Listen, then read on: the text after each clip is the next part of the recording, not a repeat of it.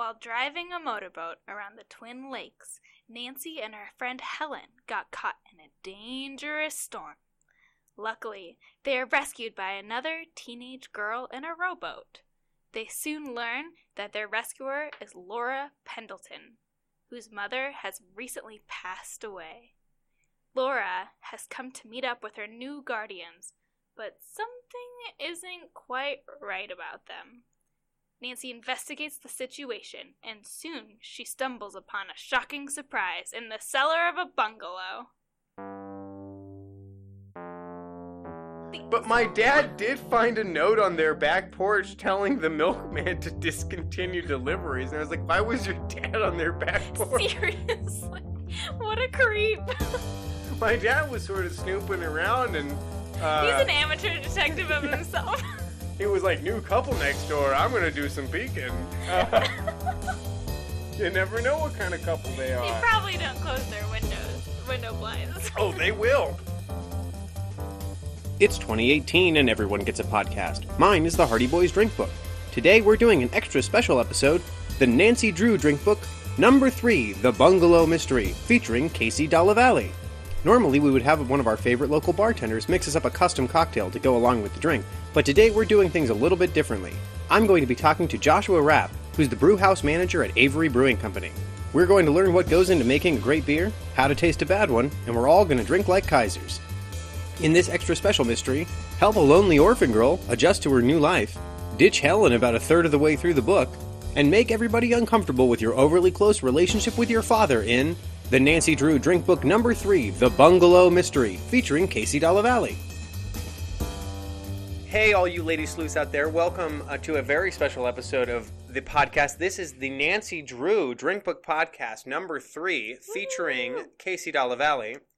That's how you say it. last It is, yeah. Okay, great. It means of the valley. Of the valley. Yeah, Dalla yeah, Valley. yeah. Great. So, Casey, you are uh, a good friend of mine, and you are an expert in Nancy Drew. Tell me a little bit of your history of Nancy Drew because you have a, a sort of a computer perspective. I do, yes. Um, so I started uh, with the Nancy Drew series via computer. Okay. Um, so there's this website called herinteractiveonline.com or whatever. Uh, but they I really hope that's the whole website is herinteractiveonline.com or backslash or whatever. That's Uh, the main page. Otherwise, you get a I DNS too. Maybe we should send it to them. Yeah, yeah, great. but yeah, so they make like Nancy Drew games. Uh, and when I was, I don't know, like maybe in fifth grade, I started. I played my first one. Okay. Um, and they're super fun. I would highly recommend it to anyone. I still play them. So these are you still play them? I do. okay as like um like my mom plays a lot of co- like computer solitaire where she like zones out for it seems to be in sort of a meditative state Mhm. is that what or are you actually experiencing the adventure No, they are really hard. oh So they it's really interesting because they they started when I was really young and they actually have grown a lot since then. But they have this fan base that has kind of like continued with them, okay um, just like me. And so they actually make these games and they're really hard. They're like two different levels. You can do junior mode or you can do master mode. oh my and like god it's really hard when you So- get to the master level. so at this point they're like oh the people who play this level will know that if there's a clock in the room you check the clock yeah. you know and yeah. so you you okay That and they've also started to like um add jo- like internet jokes oh into it. They're kind of becoming self-aware. Like a little um, meme-y? I can't think of an example right now, but there have been a few times when like I've since I've been a part of this community, like we've been making jokes about these things, and then suddenly in the next game it'll be like, "Oh, Nancy did this," and you're like, "Oh my god." they were reading the forums. Yeah, yeah. Oh, that's good. That's um. So, can you think of like a the most recent one you played or one that really stood out in your mind? Okay, so what do you do in the game? It's a point and click sort of mystery, telltale. Yeah, it's like point and navigation. Okay. And so it's really interesting. So the last one I played um, was I can't remember the name, but it was about you go to like a Nordic um, island, Okay. um, and there's like this this pirate ship, Okay. right? Sure. And uh, there's a mystery uh, concerning the pirate ship. And so there are all these people that are related to the mystery, right? So there's like because the the pirate ship is part of a museum, and so you go to the museum, and there's your like museum collections person, and you like actually go and have dialogue with them. You can ask them questions depending on which questions you ask. You get different answers. Um, and there's like there's usually about like five or six NPCs like that. Okay. Um, so you are like interviewing people and like trying to get um kind of clues as to from them, but then also you're like going and exploring the town. You're exploring the pirate ship. Usually there's like a fun like transportation thing you can do where you like go on a snowmobile or Oh, drive cool. around like River Heights or something. See, oh, cool. I would love a game where I could drive around River Heights. Um, can you pick all of Nancy Drew's outfits down to the most minute detail? I am surprised sometimes reading these books that it doesn't tell me what color of underwear she is wearing and how Yeah. detailed. They'll describe her socks in this book. so that's actually the really cool thing about these games is you never ever see Nancy Drew. You're you are because Nancy you Drew. are in her. Yep. So That's you badass. never like see the only things you ever see are her hands, maybe. Um, but otherwise, yeah, no clothing, nothing else. Okay, great. Nancy Drew, no clothing, everybody. That's the computer game. Um, all right. Well, before we get too far into it, I want to talk a little bit about the Nancy Drew uh, series. The Nancy Drew books were originally written in the late 1920s by Carolyn Keene, and Keene is better known for her pioneering work in the field of entomology. And so she, you know, breakthrough in that field. Then she wrote all these mystery series. They were rewritten in the 1960s to be a little more PC, to give Nancy more money. To make her a little more domestic than she was in the original books, and she is hella domestic. Hella. she takes massive breaks from the mystery to like set the table in uh in this book. Yeah, I feel like she sort of has a reason, but yeah, well no she's being good. She's Yeah. being a good person. Yeah. what were your first impressions? Had you read had you read many of these books before or you're were you all all games all the time No, I wasn't all games all the time. So I did uh read like for a little while. I read them very fervently.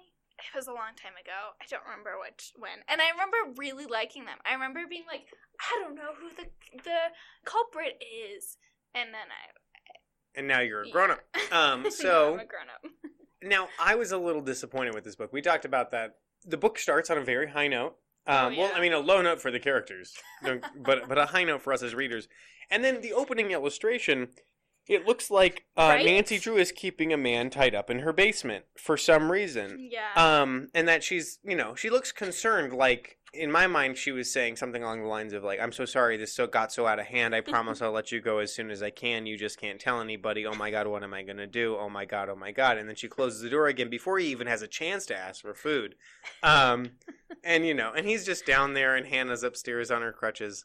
Um so Mr. Drew comes in just like, hey y'all, what's going on? now it seems like there are some regular nancy drew characters that are missing from this adventure Yes, there is. There's no Bess. There's no, No.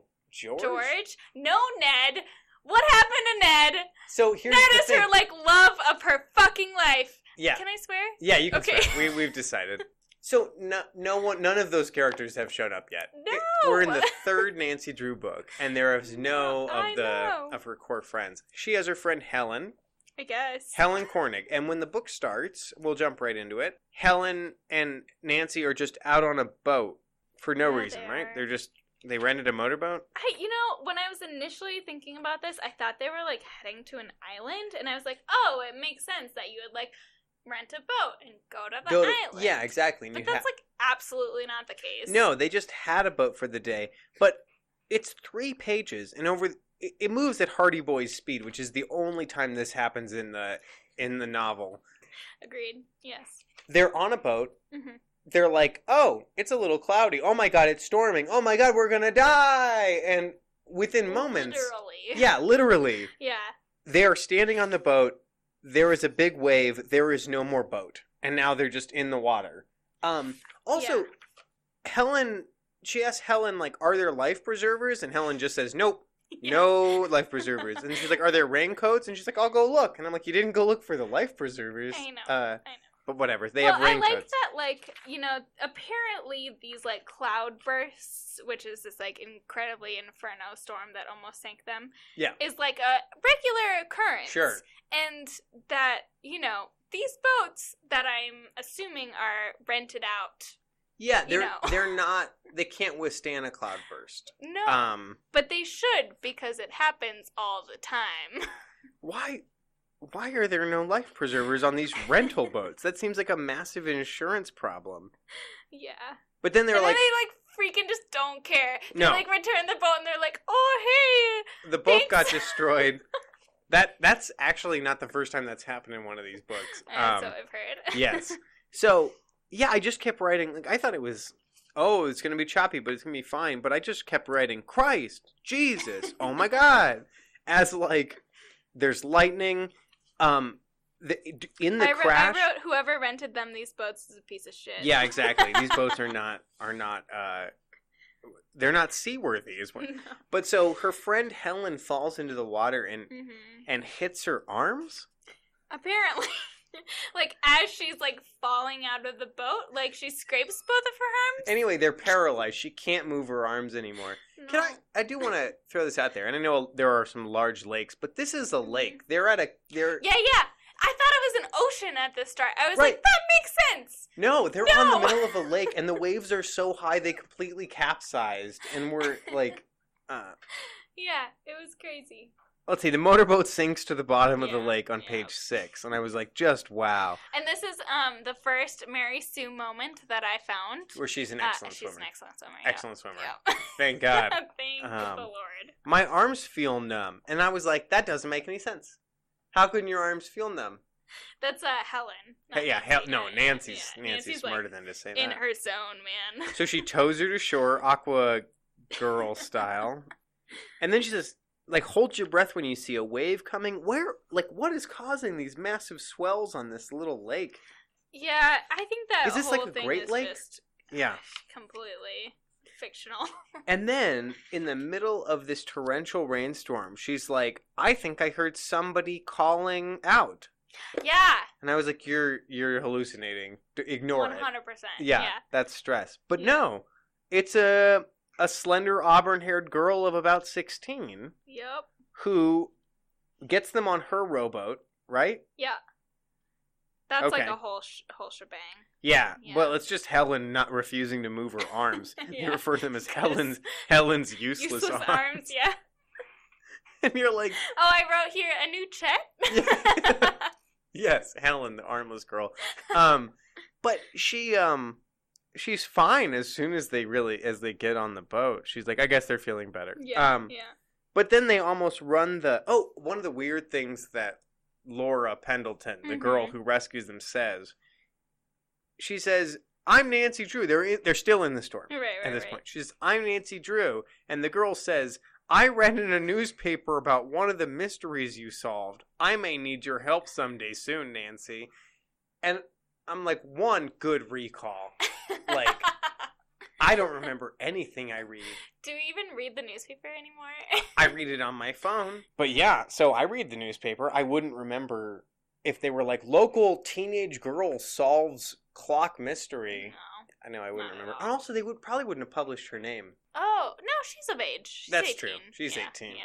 That comes up later. So, but but then it's a, they get on this rowboat, this to save them, and then they're about to crash into a boulder. Oh but yeah. then they're not. That's like the second time they're about to crash, right? First time it was a it was a log, Yep. uh, you know, because of course. And now a And boulder. then the rocks, yeah. And then they get onto the shore hmm hmm and they say, "Helen, how are your arms?" And she's like, "Better now." And you're like, "Oh, really?" fine. I just didn't want to help. yeah. As soon as we're out of danger, Mhm. she just didn't. She was so lazy, she was willing to drown if if Nancy didn't swim her to shore. Potentially, yeah. Well, I bet you know she was actually more like a like a parasite, being Hmm. like, if I pretend that I can't do anything, Nancy will help. Do you think I'll that her her. um that her engagement is real? It was that a, was an interesting. it was a whole plot point in an, in an earlier book. Oh, was it? Yeah, of her like wanting to get engaged to this guy that she had just Oh. met, Oh. And now and then now she is. Helen, Helen, don't do it. Don't do it. I Don't think it's all made up now. You I think think so? that she's just trying to get attention and seem better than Nancy. It's hard to seem better than Nancy Drew. I mean, she does know everything. Everything. Yeah. Oh, so it's all storming. They pull up the. They find a little bungalow. I also like that um before before they actually get on shore, Nancy like helps Laura with Paddles, yeah. and like earlier she was like about to drown because she was so tired. No, but no, she got her second wind there. Yeah, I guess um, so. The adrenaline of towing her friend's limp armed body. Twenty five to HP, right? Yes, Yeah. absolutely. so they go to the bungalow, the um, eponymous bungalow from the yeah, title. they break in. They break it. Yeah. They don't even No. Hesitate to like kick in the door. They're like, we're cold, even though they're like probably right next to a town. Yeah, You know, go to the town. This is a small island. We'd learn. I don't think any amount. Well, I don't know. No, I wouldn't break into a person's cabin because I feel like I would assume that they would be in there, Yeah, and then I'd break in the door, and, And they'd then- be like, "Oh my god!" Yeah. and this is like the fifties, right? So they could probably like shoot you on sight. Yeah, It's 2018. They probably could shoot me on sight and be That's fine. it, yeah, it's that's not a. fair. So they break into this bungalow. It's pretty much abandoned, but on the second floor, there's like cots, clothes, A refrigerator, a refrigerator. It's stocked with food. stove. And rather than just like do do what I would do in this situation, which is probably if I even if I did break in, not touch anything and be like, I'm just gonna sit here until I'm dry and the rain stops, and then write a note being like, So sorry about your door. Um, but no, they just make hot cocoa and Oh no, they have a full on Nikki party. oh yeah, that's right. Yeah, they like take all their clothes off. they get out of They they, make hot chocolate. they get themselves out of their wet clothes. Oh yeah. They beanie and then I because I wrote it down there. I I wrote oh yeah at one point. oh yeah. Helen and Nancy agreed. Within a short time, the three girls had taken off their wet clothing and were wrapped in blankets. Yup. Laura had turned on one burner of the stove and made hot chocolate. And I was like, oh, you 18 to 16 year old girls. Nothing brings together because it's kind of funny how like quickly they bond. yes. You know, but like nothing brings together girls. like eighteen yeah. year old girls than a Nike party. Yeah, absolutely. Well, I mean, what more? We've all seen the internet. yeah, in a previous, uh, I think it was Helen and Nancy. They were in a rainstorm, and then they like quickly showered, and it was like Helen helped Nancy wash her hair, and I was like, oh, they, oh, Together. together they did. Um, that's not the most um weird thing that happens in this book, though. Not that there's anything wrong with three teenage girls, you know, No, yeah. having a naked party and having fun. drinking hot chocolate. But then Helen gives a bunch of TMI about her about her fiance. She's Mhm. like, "I'm meeting my aunt. She's gonna help me design my dress for my marriage to Mhm. Jim Archer." And I imagine she like looked around the room to see if anyone knew Don't his name. Yeah, And totally. and Nancy was like, "I know him because you've introduced us." But he's in And Europe was like, now. What? He's in Europe on business for the oil company. Ooh. And I thought they were going to get married with the last time when they in the last book when they were like when he gets back to America. And I feel like he's maybe fake. Potentially. And then But that also could be how they get Helen out. That's you true. Because like then Bess and George come in, who are which would be great. one million times better. Oh, that's good. yeah, Helen's pretty useless in this. Helen tells um, Laura, the girl who saved them, that Nancy lives with her father, a lawyer, and Hannah Gruen, their housekeeper. And then Laura is like, I'm the saddest girl in the world. Seriously. She says, I am an orphan, which is a great way to start any sentence. And then she says, My father was in a boat accident nearly six years ago. And I was like, Where'd he rent that boat? But then, what, what I think, and I was like, Helen is a jerk. Laura tells this whole story about how she's got, got these new guardians and how she's like, because she's only 16. Mhm. So these distant relatives of her mom or this Mr. Aborn and his wife are going to adopt right, her right. they're going to be your guardian and they're going to pay the tuition on the boarding school I attend or something. And Helen is like, "Well, then everything is settled. You should be happy." Yeah.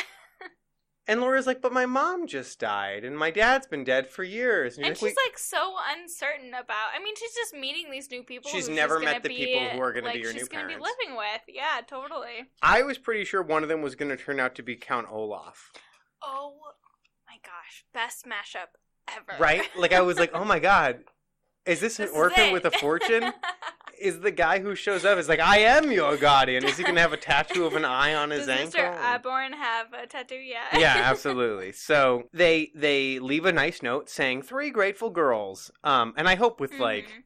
I hope like a really detailed note about how like we were so wet, so we took off our clothes. sweeten the deal a little bit. They're not going to leave pictures, but I mean, at least let the so person who got the notes be like, they're like, great, great. Then again, it could be like a, a preacher's house. Then again, maybe a preacher would be like, great, great. I don't know. You never know. I don't judge. Um, they go back to the person, Mr. Franklin, they rented the boat from, Yep. and they were like, "I'm so sorry." We and he's have like, insurance. "Don't worry about it.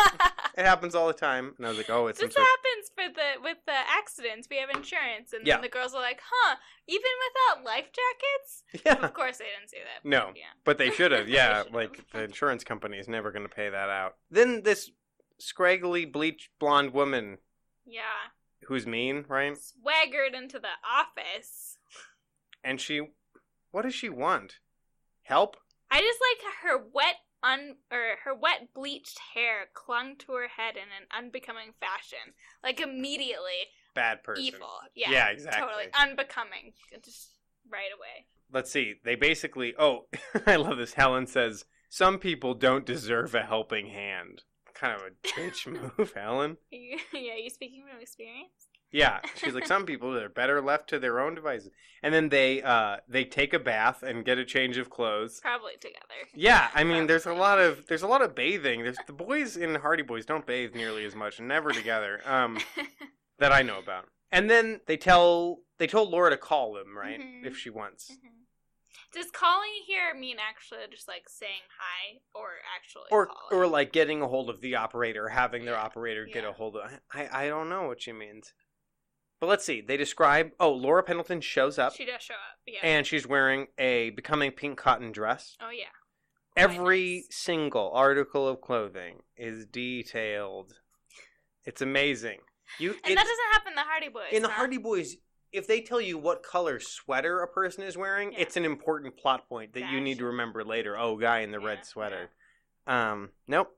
But they don't want you to I think. mean, this was the 1950s, right? Yes. So I love later when she wears a green dress to camouflage herself in the woods. I'm like, okay, well, you're trying. you got it, girl. um, let's see. So it turns out that Laura just met her new adoptive parent, and it's that Mhm. bitchy lady from the hotel the who was all the unbecoming. unbecoming. yes. And um, this big clue where I'm like, oh, these aren't, these are fake. These people are fake. Is that she's like, oh, and she told me that my mother, Mary, had spoiled me. right? And that I was gonna have to tow the market home, and then they're like, "Well, it's I don't know, like maybe she's strict." And then she was like, "No, but my mother's name isn't Mary; it's Marie." I know. I And have you're a like, huge da da da. Dun dun dun! Yeah, absolutely. But then Helen keeps taking her side. Did you notice that? Mr. Mrs. Aborn. Yeah, because Helen is like, they're like, she was very rude to the people down in the hotel, and Helen is like, but don't forget, it's no fun to have car trouble on a bad night. It's apt to make anyone cross. And you're like, no, she like screamed at the service people. Oh yeah, she did. She Um, went all out. So then apparently, I can't even remember what the hell happens. They invite Laura to second breakfast. I remember that. They do like a bunch of stuff. They do a bunch they of. like do tennis. oh, They like. so this is one thing. Yeah, they, they have a whole morning of events. The time I feel like in Nancy Drew is like wibbly wobbly. It really you know? is. Yeah, you can cram a lot into a day. The one thing that I noticed is that they they're like, remember that girl we met, Marty Malone? Let's call Marty Malone and we can play. We can have a foursome on the tennis court. I kind of want to. There's no way to read this to make it make sense, which sucks. But like Marty Malone picks them up, or like they- they meet up with her. Mhm. Laura and Nancy play our partners, and Helen and Marty are, are partners. And then they're like, well, we should go. And they never mention Marty Malone again. Like, I don't know if they dropped her off or if she, like, ran to the restroom and they just left. Yeah. But I kept expecting later that the main criminal was going to turn out to be Marty Malone. and she's like, you, you freaking ditched me. And, like, I met you and I'm before that. make you pay. I met you before that Laura girl, and we were supposed to become summertime camp friends. But you decided Laura was your summertime Yeah. camp friend. So the and re- Nancy was like, "Oh, but she's an orphan. she's an orphan, and Mar- and your name's Marty. But like I, the rest, the entire, I'm not joking. The entire rest of the book, no. I imagine Marty Malone looking around every corner and like following Nancy through the woods, trying to figure out like what everybody else was doing, and just like But having I her- wanted to be your best. I wanted to be your best friend, Nancy Drew. Let's yeah, see. she definitely doesn't ever come up. She's just a way for them to play To tennis. play tennis with four of them. Yeah, And I'm like. The writer couldn't think of another activity, No. and then and then couldn't think of a better reason for a fourth person to be there. And this happens a lot in this book. Oh, this is the the second time that the Mary Sue is coming up. okay. Uh, you're a terrific player, Nancy. Laura exclaims. So Pri- she's, oh, right. She's been trained in tennis. Yes. Private lessons. Oh, that's what Laura says. At boarding school, mother insisted. Right. Um, so Laura's also very good. Yeah. Marty Malone, not, Not worth Nancy, mentioning. Uh, yeah. Yeah. Not as good as Nancy. no. Basically, Laura's like, I'm gonna go live with my new guardians. Helen's aunt is gonna show up. Oh, Mhm. Nancy, is this when Nancy gets the call Yeah. from Helen or from Hannah? Well, Hannah, Helen's aunt says says it to her, right? oh, okay. They do learn about whose bungalow that is, though. Um, oh yeah. he had rented it the week before because everyone tells everybody everything. Mm-hmm. So they con- they contact the realtor in this lakeside town to know who owns that bungalow, and he tells them that he just rented it to a Mrs. Frank Marshall from Pittsburgh. Yeah, I don't know why any of that had to be in the book. It didn't. No. It did. Apparently, a note wasn't enough, and Nancy had to do. No, it, and but, then you Nancy know. says that she didn't sign the note that she left, and I was like, "You did sign it. You signed it. Three grateful girls. Right, right. You said it said specifically. Thank you She signed it. For it. your hospitality that you did Three. not give us. Grateful girls. Yeah, no, no, we broke in and stole your stuff. Thanks, smiley face, winky face. And then they almost get run down by uh by a fancy car. a car, black foreign car. That's important. That comes up. a black foreign many, car. many That when people see it, they become suspicious Yeah. because it's foreign. Yeah. which I think is great. It's just they're up here a lot, but it doesn't seem like a lot happens. They're going to tea rooms. I like how Helen says, "Close association with you, Nancy Drew, is making me more observant." Like she's like like Watson yeah, Holmes, you know. right. Yep. But but Helen Helen seems just a little dim in a lot of this. I well Yeah, whatever. Yep. Um, she doesn't have stuff as figured out as Nancy does, but she's older than Nancy. I think she's engaged. She's. I think she's about the same same age. People So- got engaged that. Yes, like right out of high school. Yeah. From Helen, Helen's aunt June arrives, and then Helen Yep. uh, on June she tells her that, um, oh, your uh, Mrs. and Hannah, Nancy's housekeeper, Mhm. sprained her ankle or something, or broke a. Yep. But she, yeah, she she's gonna be off her feet, and Nancy, rather than being like, oh, poor Hannah, well, I'm having fun with my friends, It's like, I have to go home right away and make sure that someone's there to make her lunch and dinner, Mhm. um, which is just like way too nice. Um, then again, I, I, mean, guess she's too nice of a person, right? she is. Yeah, she's like Yeah. manipul like you I could felt like manipulate her felt- and so much hotel crap. Oh, she was like, but before I leave, I just have to meet Mr. and Mrs. Aborn. Oh, right. She wants to meet yeah. them, and she does Yeah. meet them, and they seem fine. They seem like fine but suspicious. They say that his, Right. that Mr. Aborn's face was square, but his small brown eyes were shifty, and I was like, "That's Count Olaf for sure." I wouldn't be surprised at all if it's Neil Patrick Harris and or Jim Carrey. One of the two for Mhm. sure. Yeah, definitely. They decide they're, they and say they're, they're, gonna. like putting in like weird points, like, oh, this poor child, and oh, she has not a money, single thing of money to her name. Yeah, they keep they keep making it very clear to everyone that they interact with, which I think is they're they're really dumb criminals. They seem to be flying by the seat of their pants. Oh yeah. Um, but they keep talking about how Laura's mother actually was a was destitute and didn't have any money, so Mhm. they're doing her a huge favor Yep. by adopting her. Yep. But we have plenty of money; it doesn't matter, so it's going to be fine. We don't need. And, and I was like, oh no, that like that ruins your whole plan. Because if their whole thing is they're going to steal Laura's fortune, then they shouldn't tell people we have plenty of money and it's fine. What they should tell people is we are destitute and to take her in we need to cash in some of her fortune to take care of her. But they mm-hmm. go about it all wrong they're like They she's broke. No we're broke. No we're fine but she's rich and we need her money but she's broke. And like they don't they don't seem to have a plan. I don't know. No. Laura goes with them nancy goes home right Yep. Yep. yes and it's very clear that laura's fake guardians are trying to steal Oh, her 100% money right away. i was right away. I thought maybe like no, I keep doing that. I keep expecting okay, this is so obvious it must be a red herring, or like Yeah. one of them's a good Yeah. guy and one of them's a bad guy. Nope, Nope. I I should stop No, expecting no. that. I like literally at every point where they give you like a clue into the mystery, you feel that, you know? Yeah, you're like- like we're gonna come across some some other things soon that's like that that can't be right. That's too obvious. Yeah. But it's all it's all But good. it's all real. Yeah. Oh, they take um Nancy decides she's going to drive home, right? To Mhm. uh yes, in her convertible. in her convertible, mentioned- in a storm. Start, yeah. Oh yes, Mhm. in her in her navy blue convertible. Yep, yep. But she gets caught in a storm as as she is wont to do, I guess. Well, first she gets caught in a storm, right? Yes. And then she gets detoured. Right, by like dan- construction danger. Nobody knows. Okay. It's like doesn't ever come into They're play like- because like construction doesn't last more than a day, right? Yeah, well, you'd hope that. So then she takes a detour and there's Into a this like incredibly like off-roading in road. in her 50s navy blue convertible. Yeah, and she's just like going so fast Whamble, in a whamble, storm, whamble, just like, just like. But then there's a splintering, ripping noise, and a pine tree falls yeah. right in front of her car, but doesn't hit her car. No, she breaks, you know, because Yeah. convertibles have great brakes. On the mud in On the, mud, woods. yeah. And then she says, like, she tries to move the tree, and then she says, Isn't that hilarious? It's too heavy, so she says, too bad I'm not twins. I like how she thinks that she can move it right away. Like, come on, Nancy. It's a big Use old your logic Yeah. that you have stored, you know, to solve these mysteries. Then again, okay, as a dumb man, if a tree fell in front of my car and I was like, oh, that thing's real big, the first thing I'd try to do is move it out of the way and then be like, oh no. no, I can't move that. That's hundreds of pounds. What's wrong with me?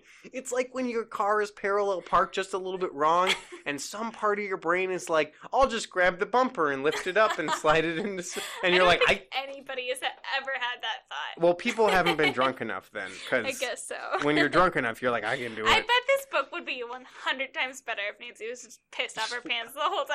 That would be great. She would definitely try to get more uh, out of more situations by like trying to make a move on a guy and then throwing up on his shoes.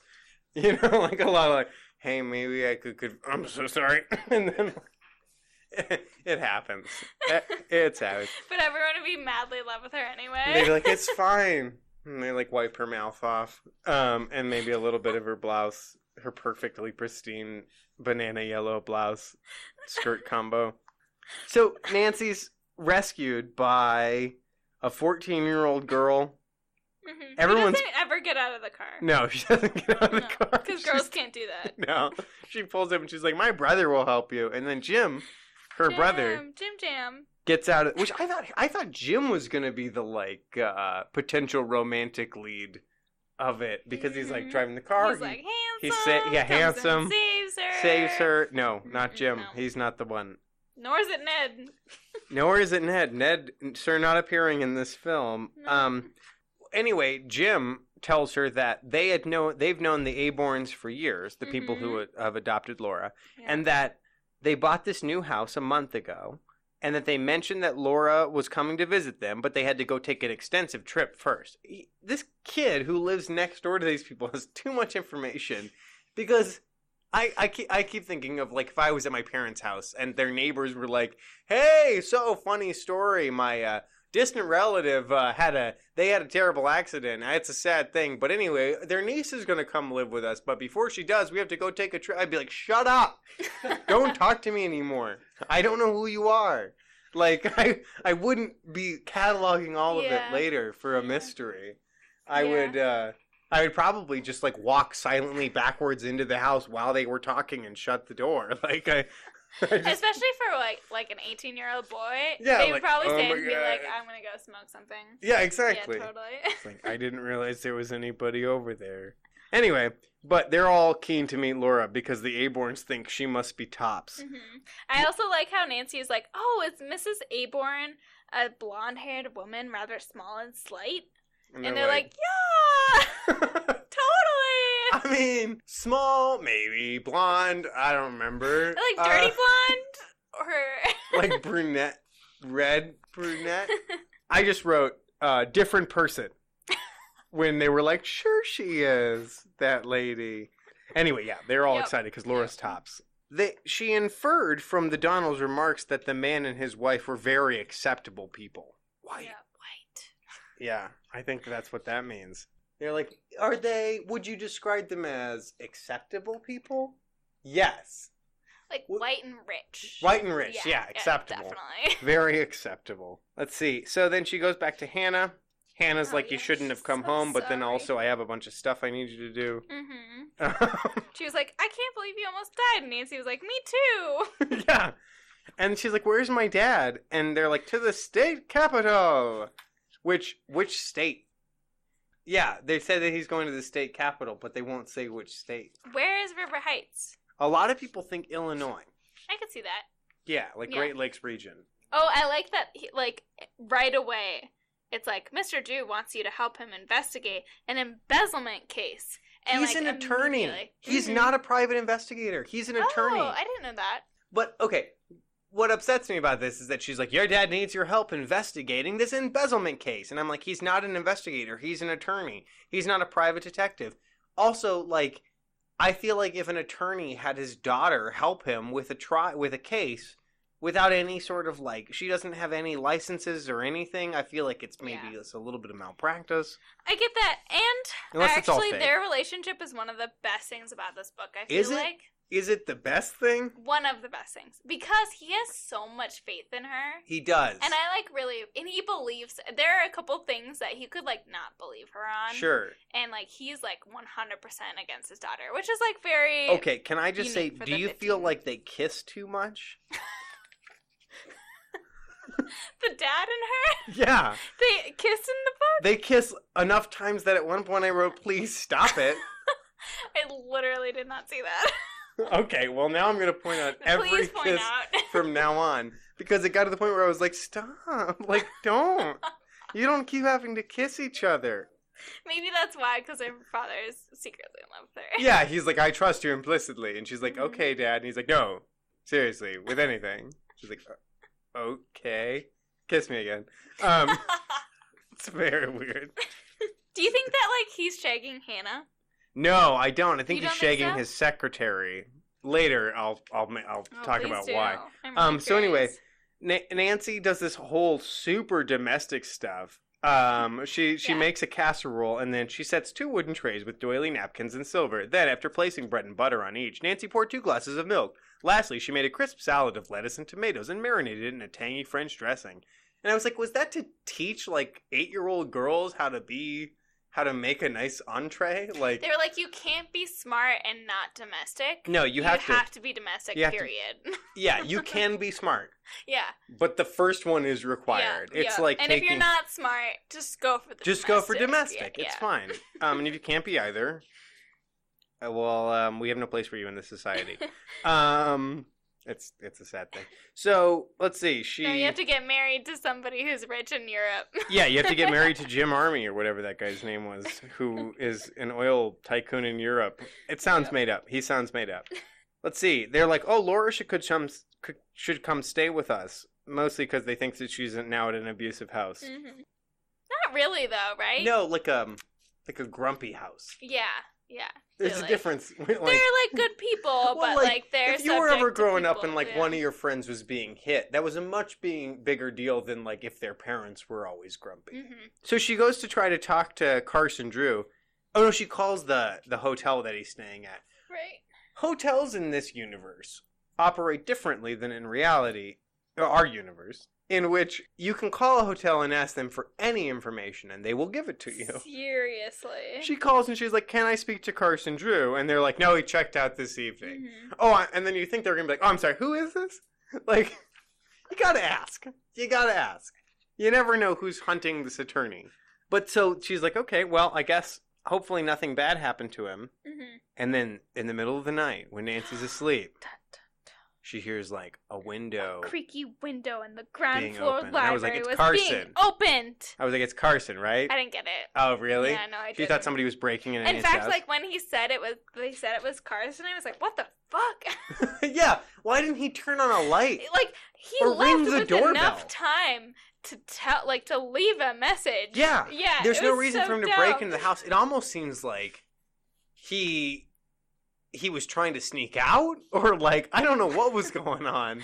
But anyway, he gets He was caught. like, I'm gonna relive my 18 year old life. yeah, he's like, oh, be- into my house. he's he's had a lot to drink, and he's like, oh, you'll be fun. Well, like he got mad earlier, and like while he was telling a story, he accidentally like threw his keys, and like, and was like, oh no, and then couldn't find him, and was like, I'll just break into my house. Yeah, I well, okay, hold on. I think there's one of those uncomfortable moments that I was talking about. Okay, here we go. Okay. Dad! cried Nancy in disbelief as color flooded back into her face. Is it really you? Of course, said Carson Drew, a tall, distinguished looking man who, had who right now seemed a little sheepish. He placed his briefcase he was carrying on a table, then walked toward Nancy with arms outstretched. His daughter rushed into them and gave Mr. Drew a loving kiss. And I was like, hmm. She also says, You're the best looking burglar I've ever seen. Yeah, she hits on him. yeah, she does. right away. Um, and, and then she's like, and then she's like, "Oh God, uh, the police!" And I forgot she had called the police because when I was reading, I was like, "Did a neighbor see them through the window and call the police?" You're like, "I just saw Carson Drew kiss his daughter on the mouth." I'm calling the police, and if the police don't do anything about it, I'm calling the newspaper. I'm sure by now the like neighbors have been like, "Oh shit, something's going on here," I and like know. they're like They've called the cops, and the cops have been like, "Ah, we're, we're not going over there. Look, as long as it's in their own home, we don't feel comfortable." Uh, He's an attorney. he's an attorney. He works for the DA, and it gets weirder, folks. But then they go to sleep. I assume separately, and then uh, Hannah wakes them in the morning. Uh, Hannah refuses to obey doctor's orders and remain on her crutches. Yeah, Or, because or that's what servants do. yeah, but the fact that the doctor doctor's like, you sprained your ankle, three days bed rest. I'm like, no, that's bad for you. You're gonna get blood clots and stuff. Don't do bed rest. Yeah, But then fair. they eat pancakes and sausage Mhm. and what else? Oh, he she she tells. Wait a second. Did they did she get that phone call? No, no, that's later. No, that's later. It was nice to like see the family like household. You know? How their unit, how Yeah, the yeah. family unit works. Because like in the games, you never get to see that. You're always like at the the crime scene or the the mystery oh, right away. You know. So you never get to cool. like set the table and make a nice vinaigrette. No, no. Let's see. Nice yellow club chair. I love all the aesthetic stuff. They're like when they describe chairs. his his uh his office. Mhm. Carson Drew has a great office. Oh, he tells her that he has been uh, hired to investigate a case, which is not his job and is not what he does. Um, but he has been hired to investigate a case in uh, in which a bunch of bearer bonds were stolen from a Yep. bank. Yep. So they're bonds that just say like basically payable to bearer. Yep. If you have the bond, you can cash it, and they don't know who stole them. And they they they went to an attorney, a private attorney, and they were like, "You're on the case." Because that's what private attorneys do. Yeah. and he took the case, Yep. which is weird. He Maybe he's so secret that he goes like of the title attorney, but he's actually a private detective. that's Detective. that seems like a good way to get all of your cases thrown out, and then all of the private detective cases that you uh, consulted on thrown out. Yeah, Where they're like, it turns out that the guy who helped us with this case was the attorney that prosecuted the criminals. And then on the other end, they're like, hey, it turns out that this private detective we've been using is actually an attorney. Uh, yeah, all of that seems bad. You can't do that. Um, Maybe what I in like- the fifties you could. Maybe you could. Well, oh, here's a 50s thing right here. So they're like, uh, we want you to investigate all of the. They want Nancy Drew to go interview all the people who had their bearer bonds stolen, right? Yep. But not to tell them. These people clearly don't know that they've had their bearer bonds stolen from the bank. And then she's like, "Have you checked on everybody who works at the bank?" And he's like, "Oh yeah, yeah, definitely. I I spoke to all the employees. Two of them I couldn't speak to because they were on vacation. Um, and when they get back from vacation, uh, we'll have to interview them." And I was like, "Well, that's suspicious." And she's like, "Couldn't you find out where they went?" And they were like, "No, there's no way to know." And I was like, "Cause there's no Instagram. Like you can't just literally check social media and be like, they are in Spain." And they are totally in Spain. Oh my God, look at these pictures. They just have to accept that they're gone. When they get back, we'll interview them. Sounds like an exciting case, Dad. said Nancy. What can I do to help? In reply, Mr. Drew gave Nancy a slip of paper with four names on it and their corresponding River Heights addresses. They were Mrs. William Farley, Mr. Herbert Brown, Mrs. John Stewart, Mr. Stephen Dowd. None of the names was familiar to the young detective. These are the local people whose securities are missing. Mr. Drew said. Think of some reason to meet these people. He directed. See what kinds of homes they have, and try to get an insight into their characters. This is a very vague assignment, but I feel you may find out something incriminating about one of them. You see, we have to be very careful not to arouse suspicion in a case of this type.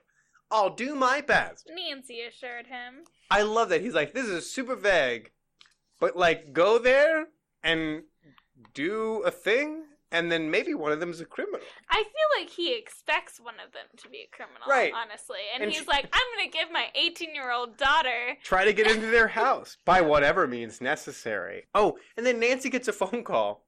Yeah, this is the big deal. This is the big deal. She gets a phone deal. call. It's one of those classic, hello, Nancy, Nancy Drew. And she's like, this is Nancy speaking. And she's Uh-huh. like, I, uh, ah! And there's a crash. And then Nancy's like, who is this? hmm Silence. The call had been cut off. And then Mr. Drew is like, who was it? And she's like, oh, this is what happened. And she's like, oh, like normally when people hang up, they like give me a call again. I'm just going to wait Yeah. for another call. She's like, maybe something this happened. They dropped the phone. And then she's like, wait a second. Usually people would call and be like, hey, I know I screamed and dropped the phone. No big deal. I saw a mouse. but that doesn't happen. And then Mr. Drew is like, uh, asks who it was, and she's and she tells him what happened. And he says, "You didn't recognize the voice." And uh, she's like, "No, I can't call back. And someone is in trouble. I just know it, and I can't. And I, here I am, helpless, and I can't do a thing. It's maddening." And I love her father's response. It certainly is. well, dear, I must run down to the office. Presently, he left the house. And just straight up leaves. And then Nancy, She's Forgets- like, chill, whatevs. she just completely forgets about the phone call. yeah. She's like, Yeah. anyway, I got stuff to do. I like that she doesn't recognize the the caller. You know, even though she like literally just spoke to just this spoke to lady this person. like, yeah, it's clearly Laura. But I just love that she makes no effort to like call the operator and try to No. figure. yeah, right. She doesn't do any like of the yeah, detectives. caller ID doesn't exist, but there's gotta be a way. Gotta be way. like, hey, this person just called me, and I'm pretty sure she's in danger. Can you freaking Call the connect police. me? Can yeah, the police? Do... No, she just forgets immediately that it happened at all, and then she's like, "This is a good day as any to start Dad's investigation."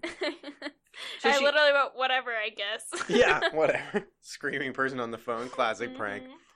So Nancy puts on a two-piece navy blue dress, which makes Yeah, her look old, With tiny pearl earrings. She dusted her nose slightly. but it makes her look older than her 18 years. And I was like, Yeah. 18 years is old enough to party. Like, don't don't worry about looking older than that. But maybe not to talk about your bank bond That's true. with. Yeah. But then she doesn't even use like working for the bank as a cover. She's like, I No, work for yeah. this charity that's building a youth rec center. I'll just ask people to volunteer at the rec center. Mhm. Then I won't have to lie. And I was like, but you could lie. Like, you broke Yeah, into somebody's house earlier. Nancy. Um. Don't be a Mary Sue. So what? She goes. She goes to an old lady first, right? Yeah, and can I just say, this woman, she's in a nice house. Uh, she has the greenest, most alert eyes Nancy's ever seen. Yep. Um, which is a weird, like, little, way too narrative, like, Mhm. literary touch. She's not very well to do, but she has a nice home. Mhm. And she has a Duncan Phyfe rocking chair, which I don't know what that is, but hearing something that's like either de- designer or brand specific in a Hardy Boys or Nancy Drew book is unheard of. really? Like people don't drink Coca-Cola; they drink soda. Oh. Um, did you ever read anything by the author John Bellairs? No. So he wrote in the 1960s and 70s a children's fiction that was like children's gothic fiction that was uh, really spooky and it was all about mysteries and magic and stuff like that.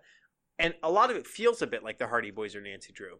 But the thing that makes John Belair seem so real is that a kid will prize his Babe Ruth baseball card and will like have a, a favorite type of Bazooka Joe gum and drink Coca Cola and go see a movie that you recognize. He goes and you know he'll see the good, the bad, and the ugly, and like it's the real world stuff that makes it Mhm. feel like it's actually a thing that happened. Okay. None of that in this book. So to hear somebody be like, she sat in a Duncan Phyfe rocker chair, Interesting. um, was a weird, weird Yeah. choice. And, also, Nick- probably like it's probably like a because this woman is pretty wealthy. yeah. Yeah. So is it old?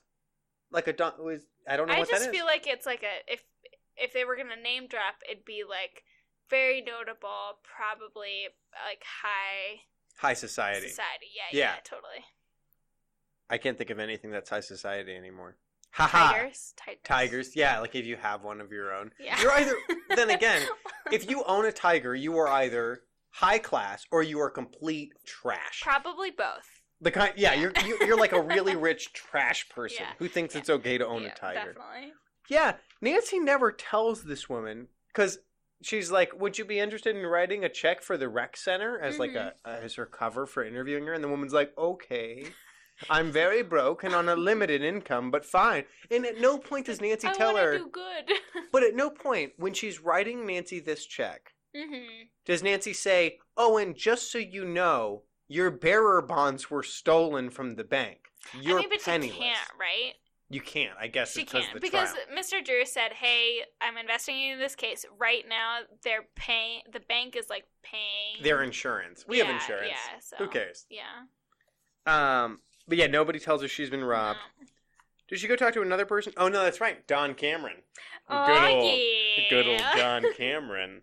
He just like is driving by, probably driving throughout the entire time Looking time. for Nancy looking Drew. For, yeah, definitely. Because you know, so it turns out that Don Cameron is a guy who took Nancy Drew to like junior prom or something. Mhm, which is like a big deal. Sure, She's probably like the most sought after lady in River Heights. that's what I was thinking. Yeah. Is that Nancy Drew seems to like date lots of guys, and like it doesn't seem to be a big deal. And you know, Ned becomes her main beau later on, Mhm, but she seems to have no problem going on lots of dates. And I'm like, I don't think Don's gotten much sleep since junior prom.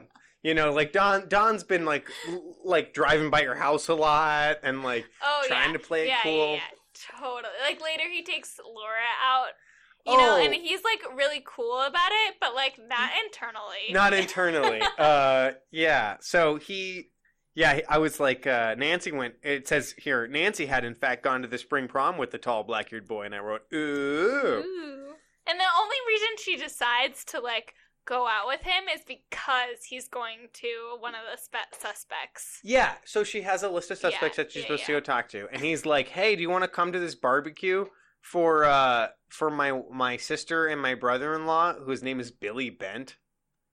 Uh, I don't know why they came up with that name and had to put it in the book. Bill Bent, yeah. Mhm. And anyway, they're like, "You should come to this barbecue party with me. It's being given in the honor of my sister and my brother-in-law. They're about to get married." And they keep he keeps calling him my, oh my brother-in-law to be. And they're like, "It's at Herbert Brown's estate." And she's like, "Herbert Brown? That's a good excuse to get into his house. I'll totally go." and I'm like, "Poor frickin' Don." yeah, he's being used. He was so psyched to get a second date, and now he realizes. I bet junior prom was a mystery thing too.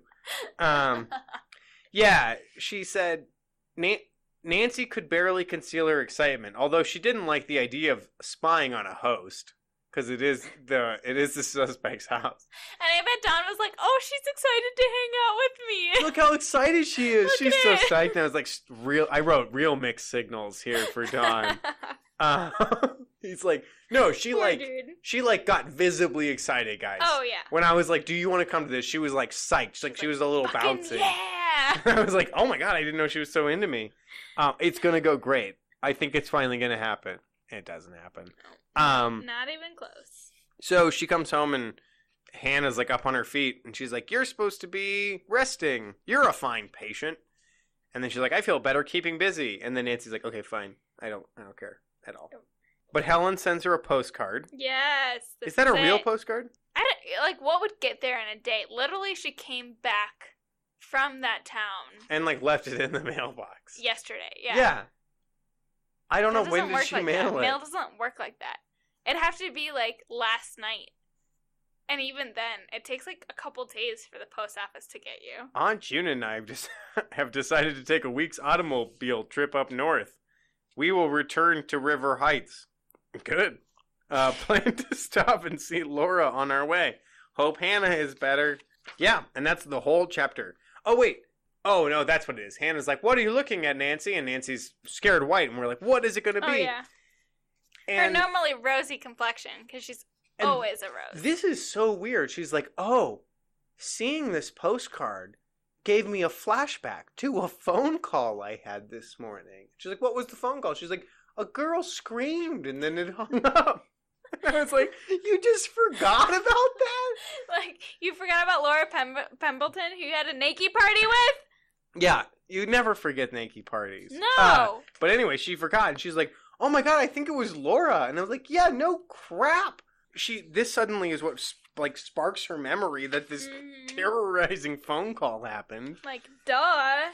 They try to call the Aborns, the people who adopted Laura, and their phones have been disconnected. So, so she tries to get a hold of the Donnells, the people who helped her move that fallen tree. How that- would she find them? Like, did they Call give the her, operator. Yeah, to be It's like Jim there. Donnell, and they they'll would be like, know. okay, we've got three Donalds in the region, and they'll be like, the one who helped me move a tree, and they'll be like, connecting you now, miss. And uh, I don't know, I bet it's like Google. Oh, she talks to the Donalds, and she's like, do you remember who I am? And they're like, yes. of course. You're like that dumb bitch that tried to move by a tree Trying by to move a herself. tree by herself. and she's like, oh, right, and you're the dumb bitch that wouldn't get out of the car. Great. Now we both know who each other are. Um, so they're like, she's like, are the Aborns home? Is there a problem with the phones? And they're like, nope, they left. no, no, no, she's like, do they specifically have a foreign make of car? And they're like, no. no, I don't think so. Um, Oh, I don't think. but my dad did find a note on their back porch telling the milkman to discontinue deliveries. And I was like, why was your dad on their back porch? Seriously, what a creep. My dad was sort of snooping around and. Uh, He's an amateur detective of himself. he was like, "New couple next door. I'm gonna do some peeking." Uh, you never know what kind of couple they are. they probably don't close their windows, window blinds. oh, they will. All it takes is one time looking up from a good time to see me standing in the window, and you shut those windows every time. You're like, he saw everything. so she's talking to Kathy, and this is the sentence that made me laugh really hard. I don't know why. She says, uh, I'm sure we'll hear from them in a few days. If we do, we'll call you, Nancy. And she said, Fine, said the young detective. Remember me to Jim. Goodbye. And I went, What? Did you misspeak? Remember me to Jim? Remind Jim that I exist. Thanks. And then Hannah is like, you know, I was thinking about it, and that that call you got this morning, it might not have been from Laura. You know a lot of people, Nancy. And I was like, oh, how many people do I know that would Nancy's call me popular. and say help, and then scream, and then drop the phone? Well, Nancy, that's uh, relating to this mystery. Yeah. you know, because you know it has to. nothing that happens Yeah. in this time period can have anything not to do with the mystery. Exactly. It would be super confusing. It's like synchronous yeah, actions. Yeah, yeah, absolutely. hundred percent. she goes to Carson Drew's office. She meets Miss Hanson, the secretary that Mm-hmm. and I believe. say how pretty she is. Yes, She's she says- so pretty. My, how pretty So you look, pretty. Nancy, said the efficient young woman hmm who had been with Carson Drew for the past five years. And I was like, oh, Oh, you're so. gotta find those subtexts. Totally. Um, let's see, do they kiss each other again? Probably not. Not in his office. I like how she was like, "Hey, that lady who gave me money was a very fine character." Yeah, the woman who wrote me a check. Yeah. Very good, beyond reproach. And then she's like, "Oh, and I'm going to a barbecue party." And Mr. Herbert Brown's like, "Better than I expected." All of their dialogue comes off, and maybe I've been reading too much Raymond Chandler, but it comes off flirty to me, and I don't like it. Um, I never feel like Fenton Hardy is flirting with his sons. So she tells her dad all There's about. There's something odd about this. Yes, there's something odd about all of this, Nancy. She tells her dad about all the new stuff with the Laura Pendleton case. Like she called me and screamed and hung up, and then you left and didn't care. I'm pretty sure it's Laura. The phone- and I'm just gonna Oh, go Laura. like chill and Yeah. and find some other suspects. And he's like, "That's whatever." odd." Oh, Anyway, she does kiss him again. where? She kissed her father goodbye, and I wished him a successful trip. Stop kissing your dad. I wrote, "Stop kissing your dad." Uh, and then he's like, and then he says, "I'll call you every night at 8 As she's leaving, like, be home at eight. I don't want you not at home. Uh. On the way down in the elevator, Nancy asked Hank, the operator, if he knew where Hilo Street was uh, was located, and I was like, "Oh yeah, elevator operators. Remember them?" Woo. She finds out she's gonna go drive over to Mrs. John Stewart's place, who is the third Mhm. uh, suspect on her list. They're, yeah, Mrs. John Stewart. She's married to the Black Green Lantern, and uh, or maybe the guy who hosted that show. Anyway, the uh, do you mean do you mean the Daily Show? yes, the uh, Nancy scanned the buildings and found that one was the largest on the street. It was ultra modern in design, and I was like, wait, wait, let's stop, stop, stop. What does ultra modern mean? Ultra modern in which decade? And like, That's fair. does ultra modern in the 20s mean art deco and in the 60s does it mean art deco like is ultra modern gonna look I think that it was so far in advance that it's like the blocks we see nowadays. oh okay great Yeah, yeah, that it was that far. yeah, or it's like an inverted pyramid like. with like, uh, with like uh, some sort of like light based levitation devices that raise you from It's like one in The floor to Sims the when you can like build a house and then get rid of the stilts and it. it like, yeah and floats. it's just yeah, yeah, it's like that it's ultra modern postmodern. Um, so she takes the elevator up. When she gets to the front door, I kind of like this whole bit. A woman is like, "Oh, you must be the dog walker," and then hands her a bunch of poodles, and is like, "Goodbye," yeah. and then closes the door. And I was like, "Yeah, hooray!" And then it, and then she, it says that the the elevator was self operated because she like just didn't freaking go up one that wasn't self operated. She yeah, because she she wants to put that elevator one. operator out of business. They hand her the dogs. They slam the door. Yep. And then, rather than just stealing the dogs and blackmailing this clearly rich person to get them back, um, like holding them ransom, she just rings the doorbell again and is like, Yeah. "I'm not the dog walker." Which I was like, "Oh my god, Nancy, you had this person's dog. They have a gold collar. You know she's rich. Yeah. Like, I also like that this was like like right now the book is kind of like losing steam a Yeah. little bit, Oh, you know? yeah. And they're like, surprise!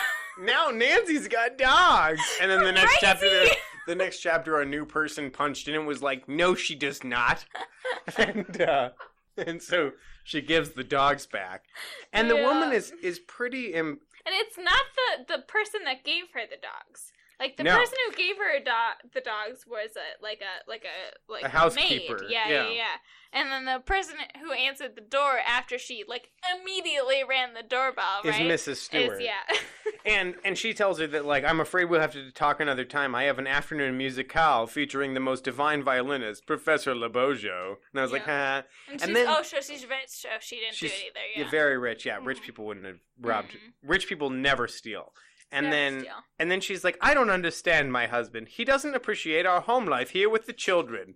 As she looks at the poodles, and I was like, wrote a big frowny face. I was like, no, not your children.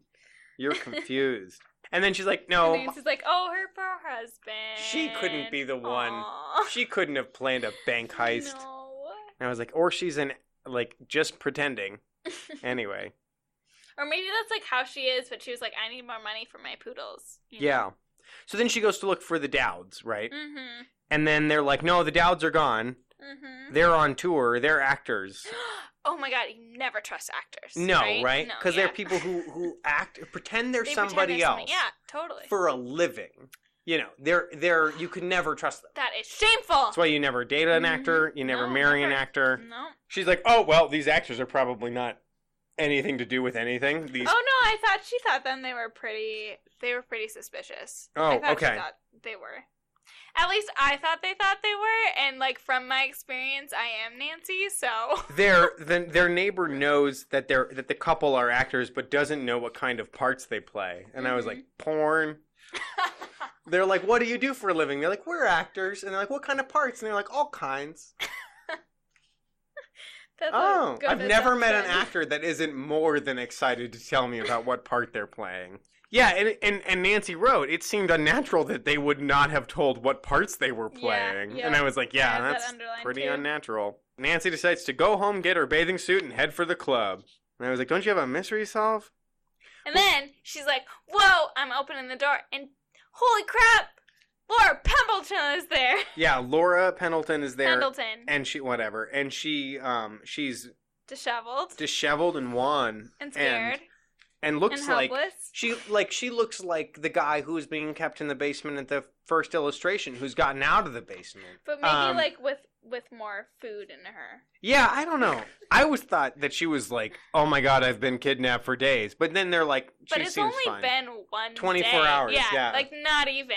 She's like the boxcar children. She Yeah. thought that the guy was mean, and she ran away right away. No questions.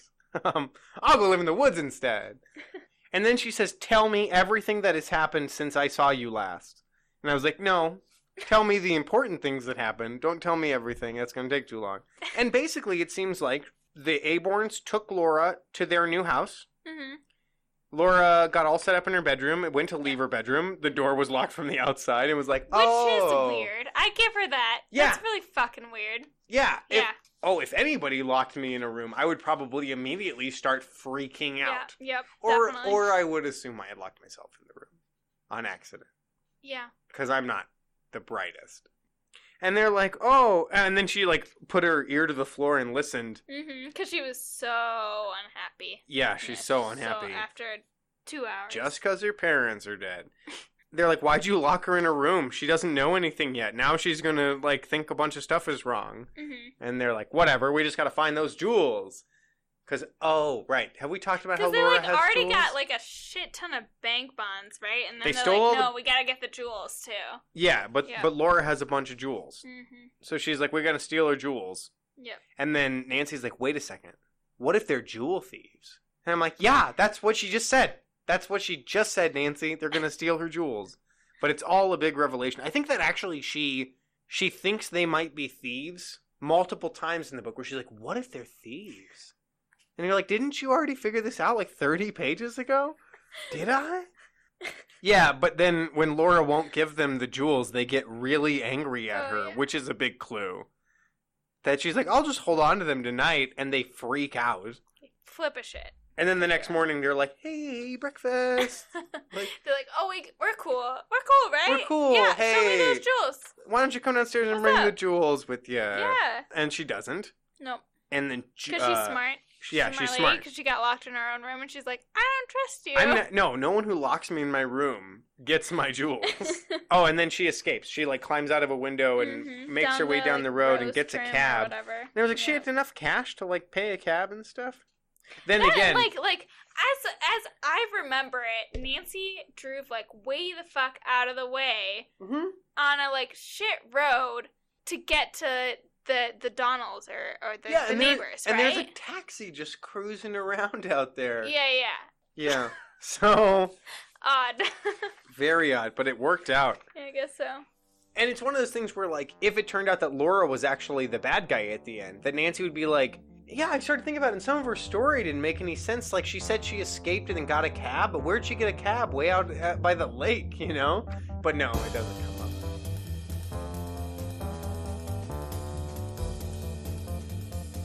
Hey detectives, I am sitting here with Josh Rapp. He's the brew house manager at Avery uh, Brewing Company. That's out in Boulder, right? It is And how long have you been working for Avery? five years. Five years. Mhm. So tell me a little bit about Avery Brewing Company. Okay, um, Avery Brewing Company. We've been around for 25 years now. Um, so that's uh, what 1993 Okay. was when it was started, and so in the 90s, craft beer was having a boom that was much smaller than the craft beer boom that's happening right now. There were like And- five, and it was a big deal. Uh-huh, yeah. and uh, it had its own little bubble that burst, and um, a lot of breweries from that time went out of business. Okay. Uh, the story at Avery is that Adam Avery, the owner and founder, uh, with his dad Larry, you know, they were doing pretty well, but that bubble burst and things weren't going so well. They were brewing a lot of popular beers Mhm. uh, from the 90s, like Milds, uh, raspberry wheat beer, things like that. Sure. Um, not super interesting, but Yeah, uh, when but but sellable. yeah, but Adam kind of realized, hey, the, the business isn't going that well. I'm just going to brew a beer that I really want to drink. Okay. And that beer was called Hog Heaven. Okay. Yeah. It is uh, back then it was an imperial hoppy barley wine. Now we're Okay. calling it an imperial red ale or red IPA, I should say. Okay. Um, It, has it changed at all in recipe? it hasn't changed at all. Nice. Actually, it's Okay. still a great beer, but it was one of the first beers that just had that big, bitter, dank. um, yeah, IPA. just loads of hops thrown into Sure. it, and it was uh, like a ten percent beer. And so he's like, "This, oh boy. this is this is my beer. This is what I want to make." And um, lo and behold, it sold really well and saved the brewery. Okay. It's called Hog Heaven because the joke was, "Oh well, when pigs fly, people This will- yeah, want people to drink this, this. beer, and it'll be good." And it, it saved the brewery, and so that's uh, kind of the rest is history. And uh, we've been around for 25 years now. I think a lot of the breweries that kind of made it out of that uh, little bubble that burst in the 90s have been pretty successful with this new craft beer boom. Sure, and Avery uh, is definitely one of the most. I mean, if there's one beer com- like local, you know, brew company that I see the most trucks rolling around Denver and the most, you know, I see them in the most bars and stuff. It's Avery. So, what is your favorite beer that you brew?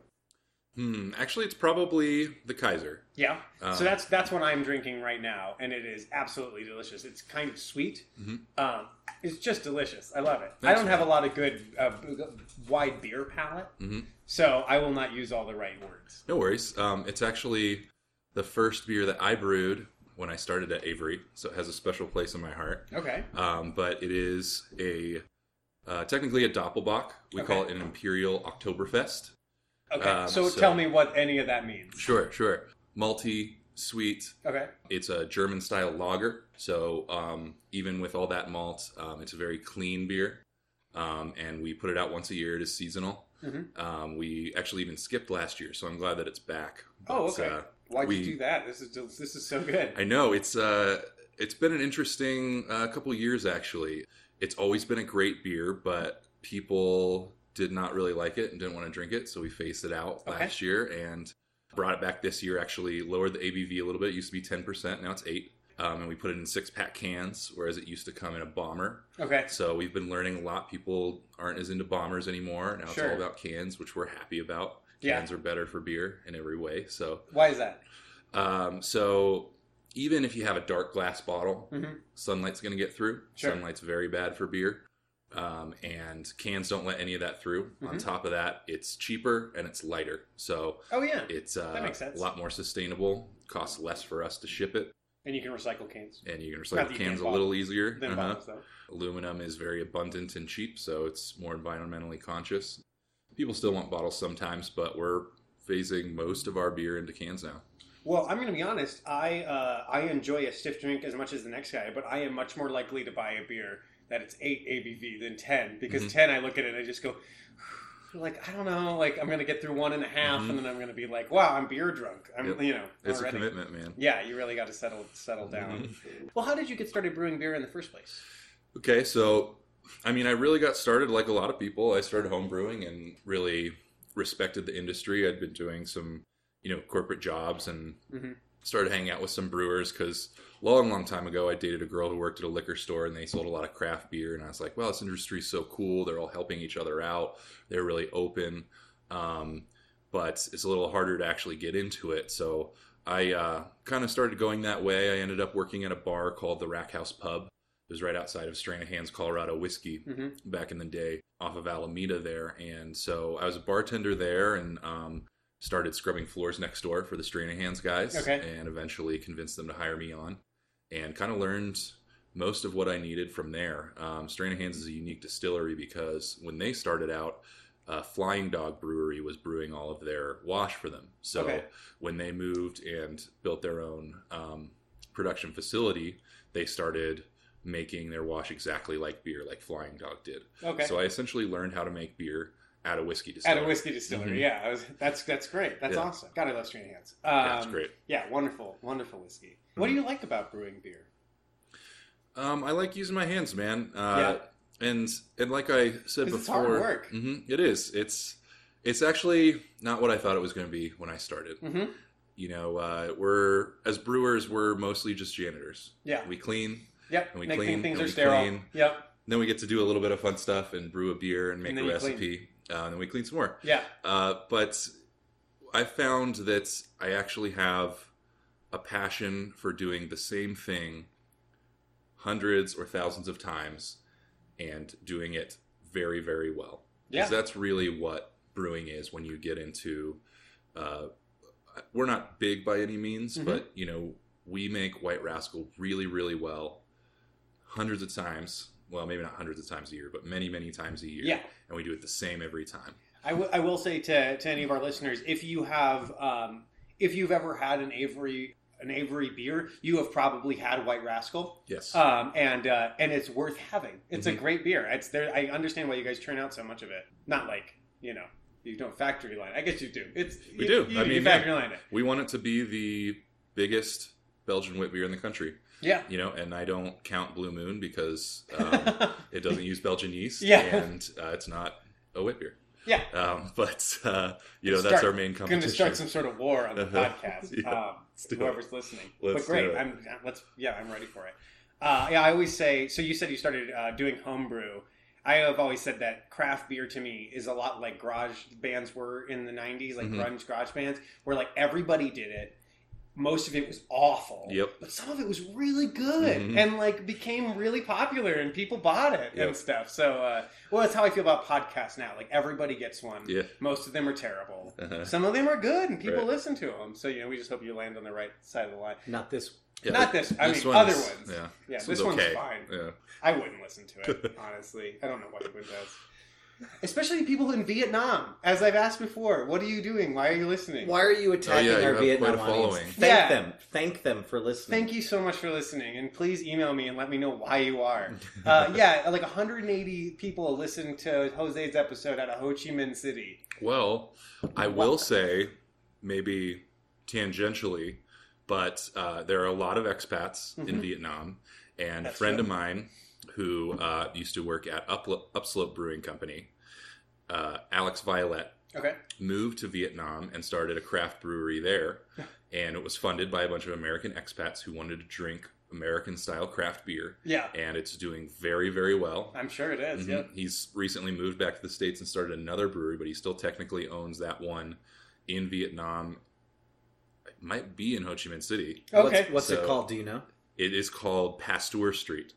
So Okay. your listeners probably know of it if they're in Vietnam. I think it's a pretty big deal in that country now. Okay. Well, uh, great. Somebody email me. Tell me about this. Uh, Send him that's some awesome. beer. Yeah, send us some beer.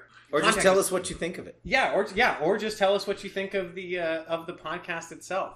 Um, okay, well, this episode is a Nancy Drew special episode with our mutual friend Casey. Nice. Have you ever read a Hardy Boys book or a Nancy Drew book? I have read a Hardy Boys book. Okay. I think Do you I remember mean- anything about it? not really. It was when I was very young. I think Yeah. my grandparents probably had them on their bookshelf. Absolutely. and I've, I've always been a big reader, so I was kind of reading anything. But I'm sure I read like three or four of them until I was kind of like, these are all kind of the same They're book. the same. Yeah, Uh, things but, explode uh, at different times. Yep.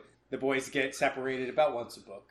Um, yeah. Do you have any like any even trace memories of? Um, I remember it being very Scooby Doo like. Yes, that's a good way to put it. Uh-huh. There's a lot of like, I always imagine it if they walk into a library and there's one book that's like a different color than all the other books, and you're Mhm. like, they're going to touch that book. Yeah. It's that sort of thing, and that's Uh-huh. like that's the only book that they interact with. Make sure to listen to part two of the Nancy Drew Drink Book number three, The Bungalow Mystery, and listen to the second half of my interview with Joshua Rapp from Avery Brewing Company. See you soon, detectives!